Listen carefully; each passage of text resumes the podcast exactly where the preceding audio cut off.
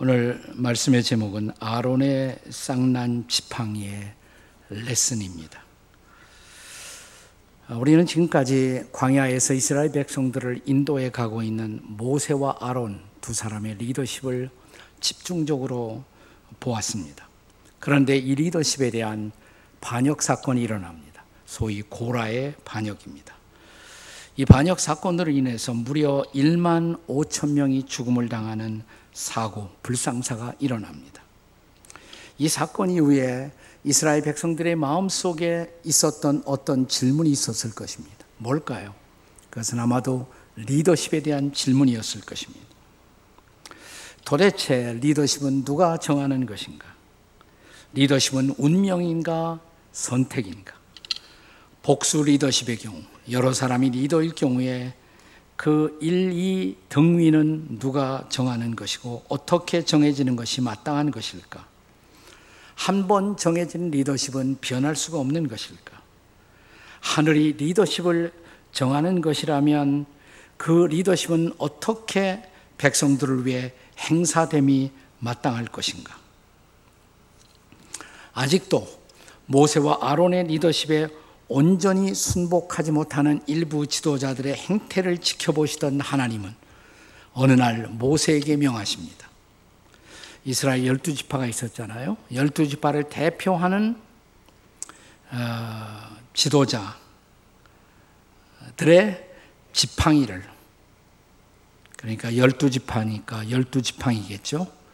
그런데 단지 요셉의 두 아들이 있었어요.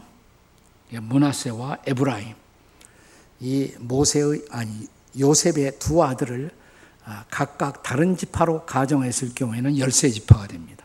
그렇지 않고 요셉 한 지파로 하게 되면 열두 지파예요. 열두 지파를 대표하는 열두 개의 지팡이를 어, 성막 안에 성소 지성소 안에 증거궤 혹은 언약궤 법궤라고도 부르는데 그 앞에 그 지팡이를 갖다 두라는 것입니다. 위도 아래도 자른 채 죽어 있는 지팡이를 갖다 놓으라는 것입니다. 그런데 그 지팡이에서 싹이 나면 기적이죠, 그것은. 아, 죽은 지팡이가 싹을 내고 꽃을 핀다면 그것은 그 지파의 리더십을 내가 인정하는 증거가 될 것이라 라고 말씀하십니다. 자, 이제 창세기 49장 10절을 한번 같이 읽겠습니다. 창세기 49장 10절입니다. 같이 읽습니다. 시작. 규가 유다를 떠나지 아니하며 통치자의 지팡이가 그 발 사이에서 떠나지 아니하기를 실로가 오시기까지 이르리니 그에게 모든 백성이 복종하리로다. 여기 통치자의 지팡이라는 말이 나옵니다. 다시 말하면 지팡이는 통치자, 리더십의 통치권을 상징하고 있었던 것입니다. 각 지팡이에는 그 지파의 리더가 되는 사람의 이름이 새겨져 있었습니다. 12개의 지파를 대표하는 12개의 지팡이가 성막 안 법궤 언약궤 앞에 지팡이가 있었던 거예요. 근데 그 이튿날 모세가 성막 속으로 들어가 보니까 레위 지파를 대표한 아론의 지팡이에만 싹이 나요. 그리고 꽃이 피워집니다. 아몬드꽃, 우리말 성경에는 살구꽃 이렇게 번역이 되어 있습니다만은 정확하게 말하면 살구꽃이 아니라 아몬드꽃입니다. 그리고 열매가 매달려 있었던 것입니다. 자, 위도 아래도 잘려 있던 죽은 막대기, 죽은 지팡이 같은 이 지팡이인데 아론의 지팡이에만 싹이 나고 아몬드에 하얀 눈부신 꽃이 피어나고 열매가 매달려 있었던 것입니다. 이것으로 하나님이 아론을 레위 지파의 리더로 세우셨다라는 사실을 하나님이 증명하고 선포하신 것입니다. 그래서 이제 다른 모든 지팡이들은 다시 주인 지팡이에게 지파들에게 돌려주고 이 싹이 나고 꽃이 피고 열매가 맺었던 아론의 지팡이만 증거궤 앞에 두고 두고 두고 하나님이 세우신 리더십이라는 사실을 역사 앞에 증명하게 하신 것입니다. 이 에피소드는 소극적으로 말하면 하나님이 세우신 리더십에 대한 반역을 예방하려는 뜻이 있습니다. 본문 5절의 말씀처럼 이것으로 이 사건을 통해서 원망하는 말을 내 앞에서 그치게 하리라. 더 이상 하나님이 세우신 리더십에 대한 원망과 반역이 없도록 하려는 것이었고 적극적으로는 열매 맺는 리더십의 본질을 가르치고자 하는 것입니다.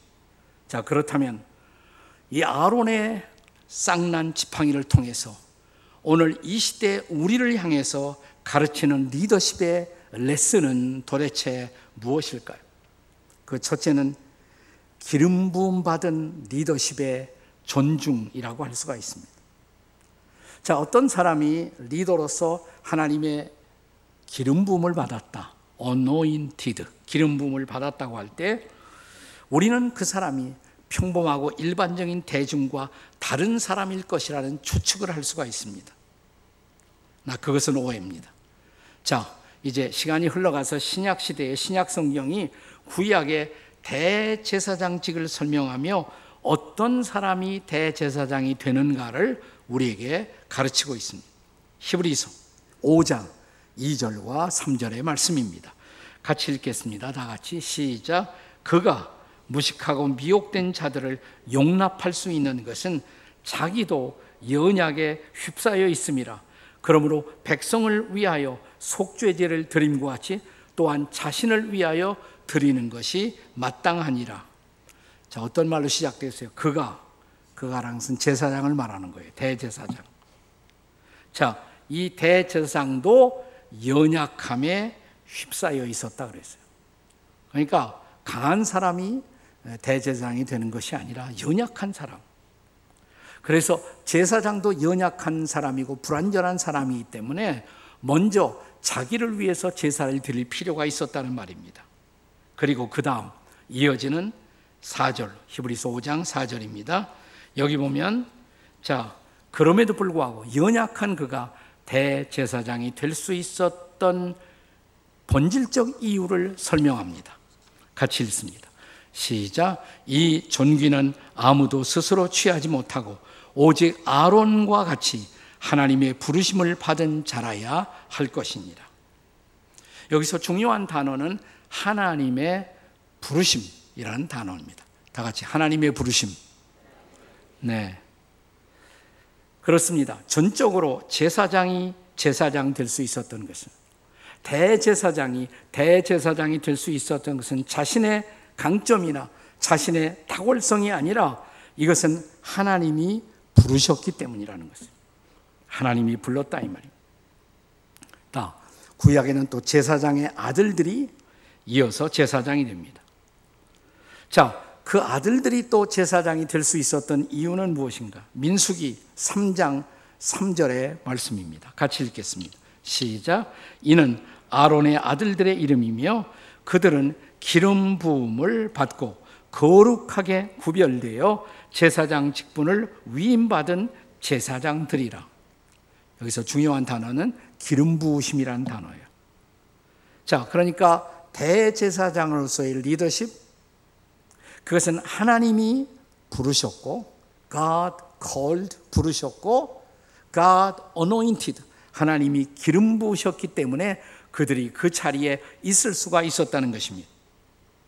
자, 오늘 본문에 레위의 지팡이에 이제 아, 레온 레위 지파를 대표하는 지팡이에다가 아론이라는 이름을 쓰게 하십니다. 자, 그런데 그 지팡이가 싹을 내고 꽃을 피움으로 열매를 맺음으로 하나님의 인정하신 리더십임을 증명하게 된 것입니다. 3절을 보겠습니다. 자, 본문 3절을 다시 읽겠습니다. 시작. 레위의 지팡이에는 아론의 이름을 쓰라. 이는 그들의 조상의 가문의 각 수령이 지팡이 하나씩 있어야 할 것입니다. 자, 이미 말씀을 드린 것처럼 지팡이는 리더십을 상징하는 것입니다. 다시 묻습니다. 지팡이는 뭘 상징해요? 리더십을 상징하는 것입니다. 자, 그런데 아론의 리더십을 인정하신 이유, 리더를 세우시는 분은 하나님이시다 이 말입니다. 하나님께서 레위 지파의 리더로 아론을 부르셨고 선택하셨다는 것입니다. 그리고 그에게 기름 부음을 주셨다는 것입니다. 그래서 그가 제사장의 직분을 감당할 수가 있었다는 것입니다. 이것은 모든 공동체에는 하나님이 세우시는 지도자가 반드시 필요하다는 것을 하나님이 선포하신 것입니다. 여기 오늘 본문 중에 흥미있는 말씀은 가문마다 각각의 열두 지파의 가문마다 지팡이가 하나씩 있어야 할 것이니라. 그러니까 지팡이는 필요하다 이 말이에요. 리더십은 반드시 필요한 것입니다. 모든 공동체는 리더십을 필요로 한다는 것입니다. 그런데 이 공동체 안에 사고가 날 수가 있어요. 어려움이 생길 수가 있어요. 그렇다고 하나님이 공동체를 더 이상 부정하실까요? 여러분, 우리가 섬기는 이 나라가, 이 정부가 잘못할 수가 있습니다. 잘못했다고 해서, 야, 이제 우리는 더 이상 정부를 갖지 못하다. 그래서 정부를 부인하는 소위 무정부주의자들이 있습니다. 이것이 옳은 선택일까요? 그런 시도가 성공했을까요? 무정부주의는 정부가 있는 것보다 더 큰 혼란을 초래해야 합니다. 사실 저는 나쁜 정부라도 존재하는 것이 정부가 없는 것보다는 훨씬 낫다고 생각해요. 무정부주의는 결국 혼란을 가져오는 것입니다. 공동체도 마찬가지. 공동체 어려움이 있을 수가 있어요. 그렇다고 공동체를 부인하는 반공동체 주의는 하나님의 의도가 아니라는 것입니다. 자, 이제 광야를 지나가면서 이런 리더십에 어려움이 생겼어요. 그리고 고라의 반역 사건이 일어났습니다.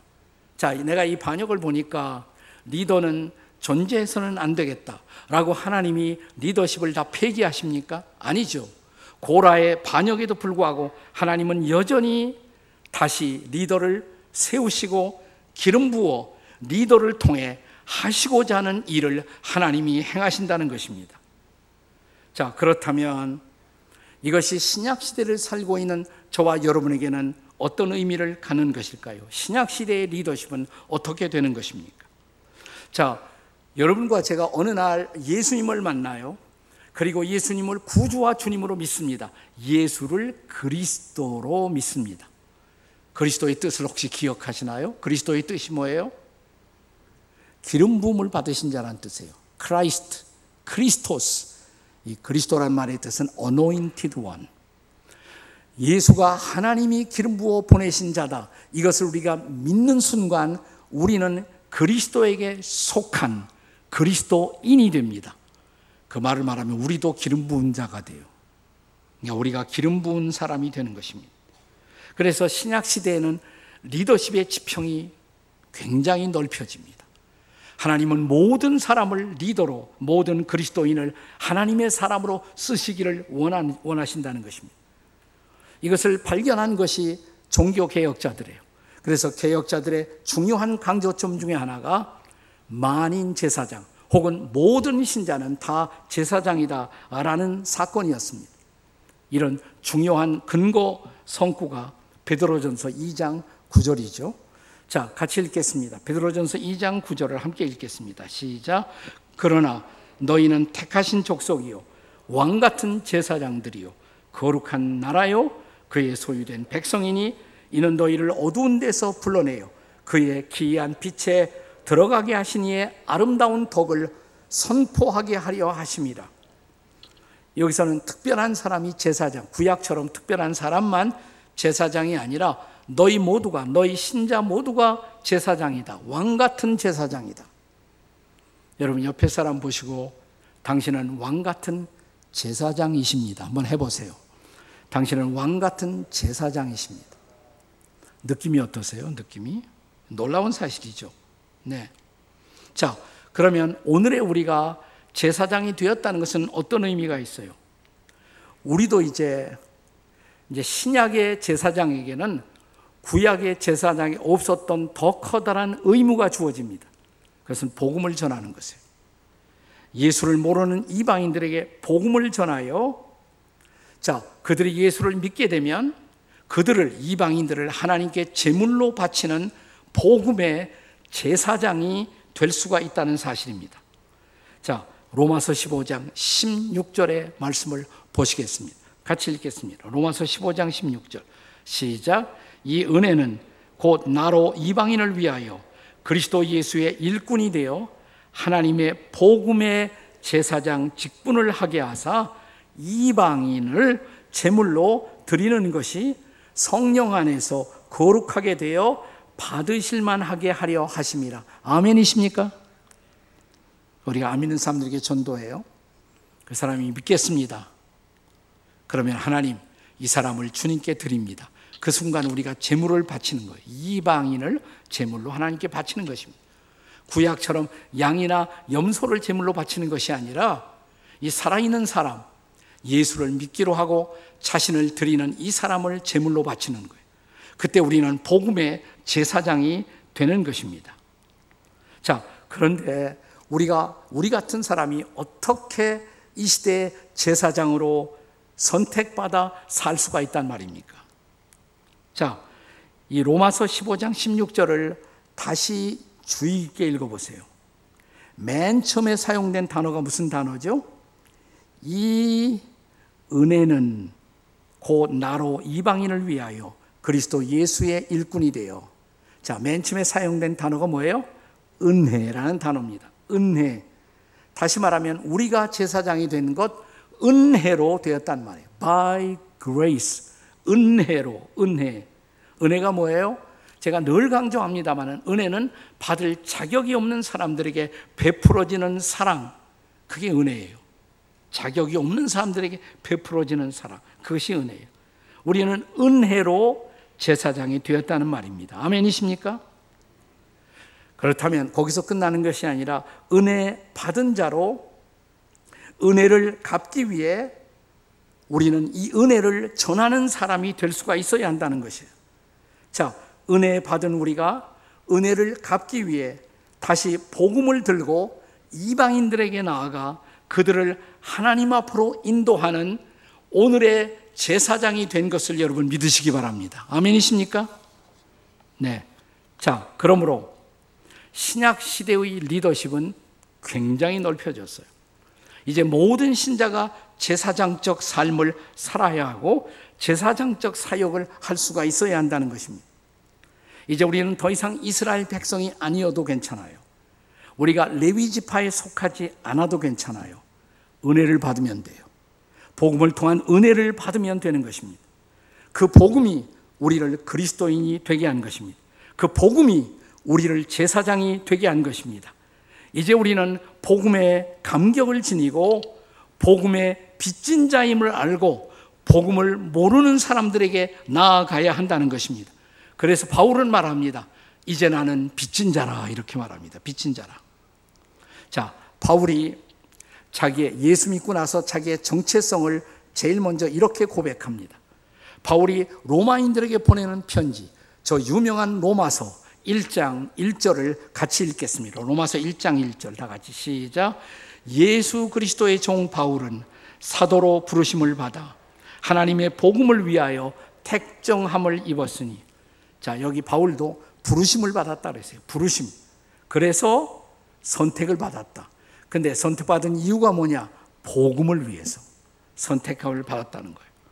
자, 이렇게 시작된 로마서 1장 말씀이 1절에서 자기의 정체성을 고백한 후 1장 14절 15절에서 바울은 이렇게 말합니다. 14절 15절 같이 읽어요. 시작. 헬라인이나 야만인이나 지혜 있는 자나 어리석은 자에게 다 내가 뭐예요? 빚진 자라. 예, 우리는 빚을 진 사람이 되었다는 것이에요. 자, 그렇다면 중요한 질문이 있습니다. 우리가 다 제사장이고 다 리더라면 더 이상의 특별한 리더십은 신약 시대에는 필요가 없다는 말입니까? 그렇지는 않습니다. 자, 이 복음을 전하기 위해서 효과 효율적으로 전하기 위해서 신약 시대에 하나님이 필요한 공동체를 일으키십니다. 그것이 바로 교회예요. 그리스도의 몸인 교회인 것입니다. 바울은 바로 이 공동체를 이끌어가기 위해서 사람들이 효율적으로 제사장 역할을 하도록 하기 위해서 교회 안에 다시 리더십을 세우신다고 말합니다. 에베소서 4장 11절의 말씀입니다. 같이 읽겠습니다. 시작. 그가 어떤 사람은 사도로, 어떤 사람은 선지자로, 어떤 사람은 복음 전하는 자로, 어떤 사람은 목사와 교사로 삼으셨으니 이게 신약 시대의 대표적인 리더십이에요. 첫째 사도. 사도는 보내심을 받은 자예요. 보내서 교회 없던 것에 교회를 개척하는 사람. 지금 초대교회의 사도를 오늘 우리식으로 말하면 누구냐면 선, 선교사 같은 분이에요. 복음 안전하는 것, 복음이 없는 것에 복음을 전해서 교회를 세우는 사람들이 사도인 것입니다. 그리고 선지자, 특별하게 하나님의 말씀을 전달하고 가르치는 사람들. 그리고 특별한 은사를 받아 복음을 전도하는 전도자, 이벤저리스트. 그런가 하면 교회를 위해서 하나님이 세우신 중요한 리더로 목사와 교사. 정확하게 이것을 원문에서 읽으면 목사, 교사가 떨어진 것이 아니에요. 목사이면서 교사. 한 공동체의 사람들을, 영혼들을 양육하기 위해서 하나님은 말씀을 가르치는 것으로 양들을 양육하는 목사이면서 교사, pastor hyphen teacher, 목사이면서 교사를 세우신다는 것입니다. 그들을 통해서 교회가 세워지고 그들을 통해서 주의 백성들이 세워진다는 것입니다. 자, 효과적으로 교회가 교회되고 하나님의 복음이 전파되기 위해서 신약 시대에 이렇게 하나님이 세우시는 리더십도 존중되어야 할 필요가 있습니다. 그들이 특별한 사람이어서가 아니에요. 하나님이 부르셨고 하나님이 지금도 그들을 기름 부으시기 때문인 것입니다. 이제 히브리서 13장 17절의 말씀을 기억하십시다. 같이 읽겠습니다. 시작. 너희를 인도하는 자들에게 순종하고 복종하라. 그들은 너희 영혼을 위하여 경성하기를 자신들이 청산할 자인 것 같이 하느니라. 그들로 하여금 즐거움으로 이것을 하게 하고 근심으로 하게 하지 말라. 그렇지 않으면 너희에게 유익이 오느니라. 리더십이 신나게 리더십을 발휘하지 못하면 공동체는 침체할 수밖에 없어요. 그리고 공동체 안에 속한 자기에게도 전혀 영적 유익이 없다는 것입니다. 그러므로 교회가 교회되고 이 시대의 복음 전파의 사명을 감당하기 위해서도 이 시대에 아직도 리더십은 존중되어야 할 필요가 있다는 것입니다. 사랑하는 여러분, 함께 하나님이 부르시고 세우시는 기름 부으시는 리더십을 존중하는 저와 여러분이 되시기를 주의 이름으로 축원합니다. 자, 아론의 쌍난 지팡이가 가르치는 리더십의 레슨 두 번째. 그 두 번째는 사람을 살리는 리더십이 재생산될 수 있어야 한다는 것이에요. 사람을 살린다. 부활의 리더십이죠. 부활의 리더십의 재생산. 본문 8절을 보겠습니다. 자, 본문 8절을 다시 읽습니다. 시작. 이튿날 모세가 증거의 장막에 들어가 본즉 레위 집을 위하여 낸 아론의 지팡이에 움이 돋고 순이 나고 꽃이 피어서 살구 열매가 열렸더라. 여기 우리말 번역에 살구 열매라고 번역했죠. 더 좋은 번역, 정확한 번역은 뭐라고 그랬어요? 살구 열매가 아니라 아몬드 열매 맞습니다. 우리나라에 봄이 오면 봄을 알리는 꽃이 있습니다. 무슨 꽃일까요? 개나리죠. 예, 개나리 꽃이 피면 아 봄이 왔구나. 자 이스라엘에서는 봄을 알리는 꽃이 무슨 꽃일까요? 아몬드 꽃이에요. 그것이 바로 살구나무 꽃 혹은 아몬드 꽃인 것입니다. 네, 그래서 아몬드가 꽃을 피우기 시작하면 이제 겨울이 지나갔다. 우기가 지나갔다. 봄이 왔다는 것을 알아요. 긴 겨울이 지나가고 부활의 봄이 온 것을 인지하게 되는 것입니다. 이것은 마치 죽어 있던 지팡이에 um이 돋고 순이 나고 꽃이 피고 열매를 맺는 것과 같은 것입니다. 이런 부활의 역사, 여러분, 부활의 역사는 사람은 못해요. 하나님만이 하실 수 있는 사역입니다. 따라서 이 아론의 쌍난 지팡이의 싹과 꽃과 열매는 이것은 생명을 주시고 부활을 주시는 그리스도의 사역을 예표하는 그림인 것입니다. 여러분, 예수님이 왜 오셨을까요? 이 땅에 예수님이 오신 이유. 요한복음 10장 10절을 기억하십니까? 같이 읽겠습니다. 요한복음 10장 10절 다 같이 시작. 도둑이 오는 것은 도둑질하고 죽이고 멸망시키려는 것뿐이요. 내가 온 것은 양으로 생명을 얻게 하고 더 풍성히 얻게 하려 함이라. 도둑은 훔치려고 들어와요. 죽이려고 들어와요.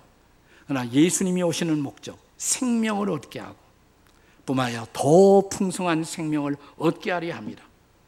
그러니까 예수님의 사역, 한마디로 말하면 생명의 사역, 부활의 사역, 그분의 리더십은 생명의 리더십, 부활의 리더십인 것입니다. 예수님 왜 오셨습니까? 한마디로 말하면 사람을 살리려고 오셨습니다. 사람을 구원하려고 오셨습니다. 여러분, 예수님이 이 땅에 계실 때 보면 대표적으로 세 종류의 사람을 부활시킵니다. 자, 죽은 사람을 살리는 부활의 사역.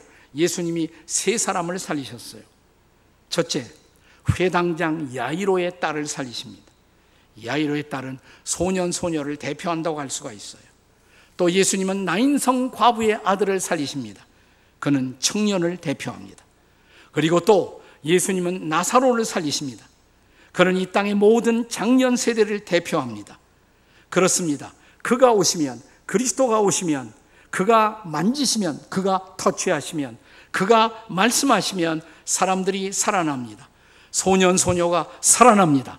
청년이 살아납니다. 장년이 살아납니다. 노년도 살아납니다. 그를 만나는 모든 사람들이 죽음을 이기고 부활의 새로운 생명을 경험합니다. 그것이 바로 예수 그리스도의 부활의 리더십인 것을 믿으시기 바랍니다.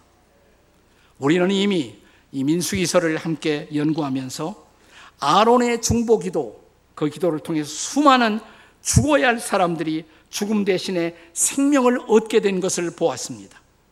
그것이 아론이 할 일입니다. 그것이 바로 아론의 후예들이 할 일입니다. 모든 복음의 제사장들이 할 일입니다. 사람들을 살려내는 일입니다. 그것이 바로 오늘 예수 그리스도의 교회가 할 일입니다. 그것이 바로 오늘 예수 그리스도의 교회에 속한 모든 지체들이 할 일입니다. 사람을 살리고 구원하는 일입니다. 믿으십니까, 여러분? 요한복음 5장 25절의 말씀을 함께 기억하십니다. 요한복음 5장 25, 25절에요. 다 같이 시작. 내가 진실로 진실로 너에게 이르노니 죽은 자들이 하나님의 아들의 음성을 들을 때가 오나니 곧 이때라. 듣는 자는 살아나리라. 아멘. 다 같이 듣는 자는 살아나리라. 듣는 자는 살아나리라. 믿으십니까, 여러분? 복음을 듣는 자, 그리스도의 말씀을 듣는 자 살아날 것입니다. 우리 교회가 금년에 그렇게 많은 사람들이 제주로 떠나는 이유.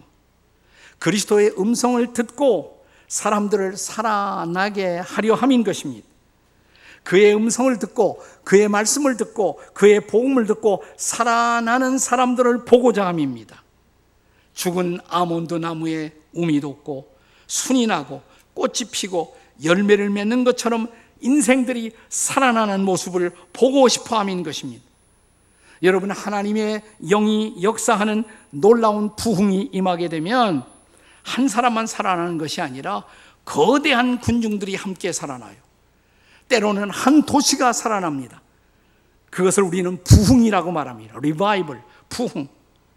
우리는 이번 우리가 가서 한 주간 동안 제주에서 섬기는 동안에 이런 부흥의 놀라운 역사에 기초가 마련되는 것을 보기를 소원합니다. 여러분, 최근세사에 한 도시가 하나님의 능력과 복음으로 부활하는 모습을 본 사례가 있습니다. 이것은 가장 최근에 일어난 부흥의 사역 가운데 1974년부터 일어났던 일입니다. 남미 과테말라의 알 몰롱가라는 산간 도시에서 일어났던 일입니다. 이 도시의 인구는 2만 명이 채 안 되는 1만 8천 명 정도의 작은 도시입니다. 하나님의 능력이 임하기 전 이 마을은 두려움과 귀신들과 가난, 우상숭배, 알코올과 범죄가 지배하던 그런 도시였습니다.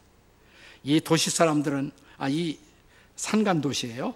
이 사람들은 모두 하나의 신 막시몬이라는 우상을 함께 섬겼습니다. 이 마을에 넘쳐나는 것은 흡연이었고 음주였고 부도덕함이었습니다. 그런데 이 도시를 변화시키기 위해서 하나님은 1974년에 한 사람을 부르시고 기름 부어 주십니다.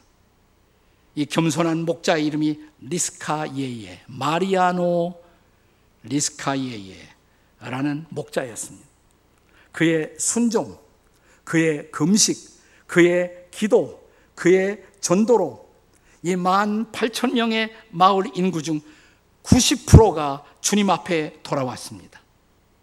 이 마을에는 그가 와서 전도하기 전에 네 개의 감옥이 있었는데 네 개의 감옥으로도 죄수들을 다 감당할 수가 없었습니다. 그런데 그가 1974년부터 사역을 시작하고 14년이 지난 1988년 네 개의 감옥 중에 마지막 감옥이 폐쇄가 됩니다. 이제 감옥이 필요 없게 된 것입니다. 그리고 이 감옥들은 결혼식장으로 피로연 커뮤니티 축제의 마당으로 바뀌었습니다.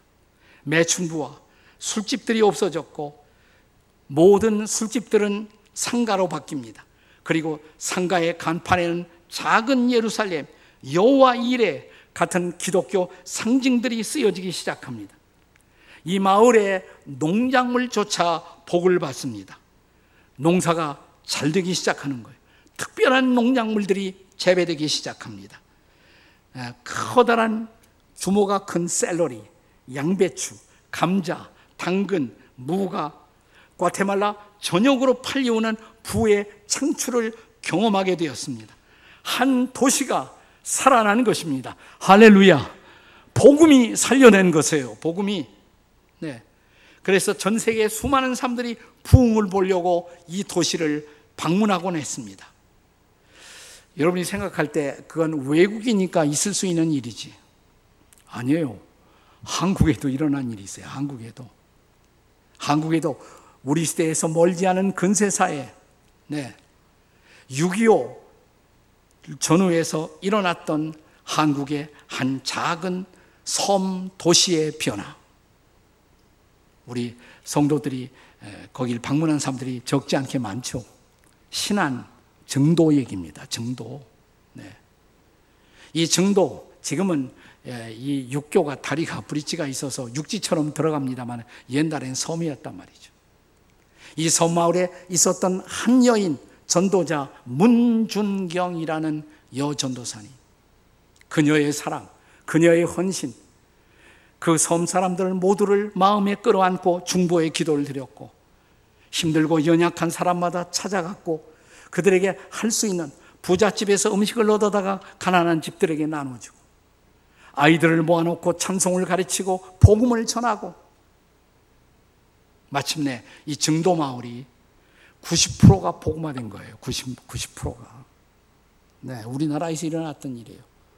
그래서 살기 좋은 마을이 되고 유네스코 지정 마을이 되고 지금 아름다운 갯벌을 자랑하고 거기에 문중경 순교 기념관이 세워지고 예쁜 곳입니다. 아직 증도도 안, 안 가보신 분 한번 손들어 보세요. 자수해 보세요. 증도도 안 가봤다. 네. 손든 채로 이번 여름에 가보겠습니다. 외치고 손 내리세요. 외치고 손 내리라니까. 네. 네. 그렇습니다. 사랑하는 여러분, 이것이야말로 복음의 놀라운 영향력인 것입니다. 이것이야말로 부활의 리더십이 역사한 결과인 것입니다. 금주 한 주간 동안 지구촌 성도들이 제주에서 땀 흘려 섬기고 봉사하고 전도하고 기도하는 동안 이런 기적 같은 일이 제주에 일어날 수 있기를 주님의 이름으로 축원합니다. 블레싱 제주가 이루어질 것입니다. 할렐루야! 못 가시는 분들은 제주도에 못 가시는 분들은 이번 한 주간 동안 특별히 기도 많이 하세요. 특별히 수요일 날 저녁 7시. 네. 이 제주 컨벤션 센터에 그 자리가 거의 5천석이 가까워요. 다 채워지도록. 안 믿는 사람들이 많이 와서 오게 않도록. 그리고 안 믿는 사람들이 복음 앞에 그들의 영혼을 드리는 놀라운 일이 일어나도록. 제주가 변하도록. 제주가 변할 것입니다. 우리의 기도가 그런 결과를 가져올 것입니다. 복음이 그런 놀라운 역사를 가져올 것입니다. 부흥이 임할 것입니다. 이런 놀라운 블레싱이 임하는 이 한 주간이 될 수 있도록 사랑하는 여러분 함께 기도하시기를 주의 이름으로 축원합니다. 아멘. 기도하시겠습니다.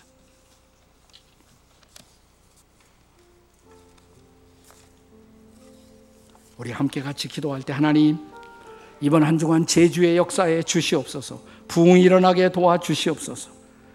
그리고 제주에 간 모든 사람들이 축복의 통로가 되게 주시옵소서. 주여 부르짖고 통성으로 함께 기도하시겠습니다. 주여 우리가 기도합니다. 이번 한 주간 제주에 놀라운 역사가 일어나게 하시고 하나님의 축복의 통로가 되게 하시고 부흥이 일어나게 도와 주시옵소서.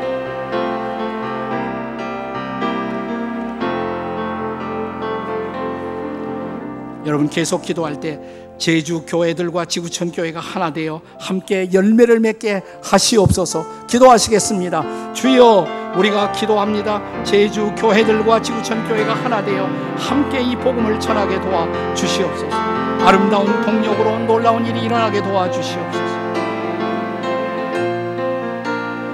계속 기도할 때 날씨와 환경 그리고 우리들의 안전을 지켜 주시옵소서 기도하시겠습니다. 하나님, 날씨도 환경도 주장하시고 안전을 허락해 주시옵소서.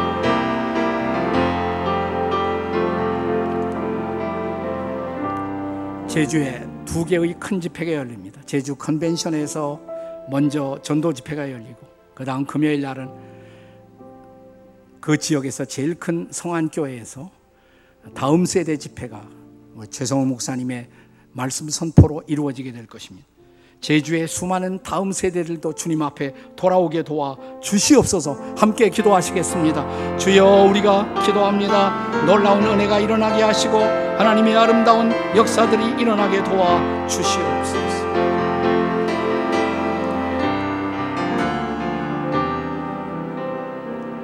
아버지 하나님, 사랑하는 주님, 부활의 주님, 부활의 놀라운 역사를 보고 싶습니다. 지금 이 시대에도 다시 한번 꽃이 피고 열매를 맺는 놀라운 역사를 보고 싶습니다. 제주에 그런 역사가 일어나게 도와 주시옵소서. 성령이 준비시켜 주시옵소서. 우리 주 예수님의 존귀하신 이름으로 기도하옵나이다. 아멘.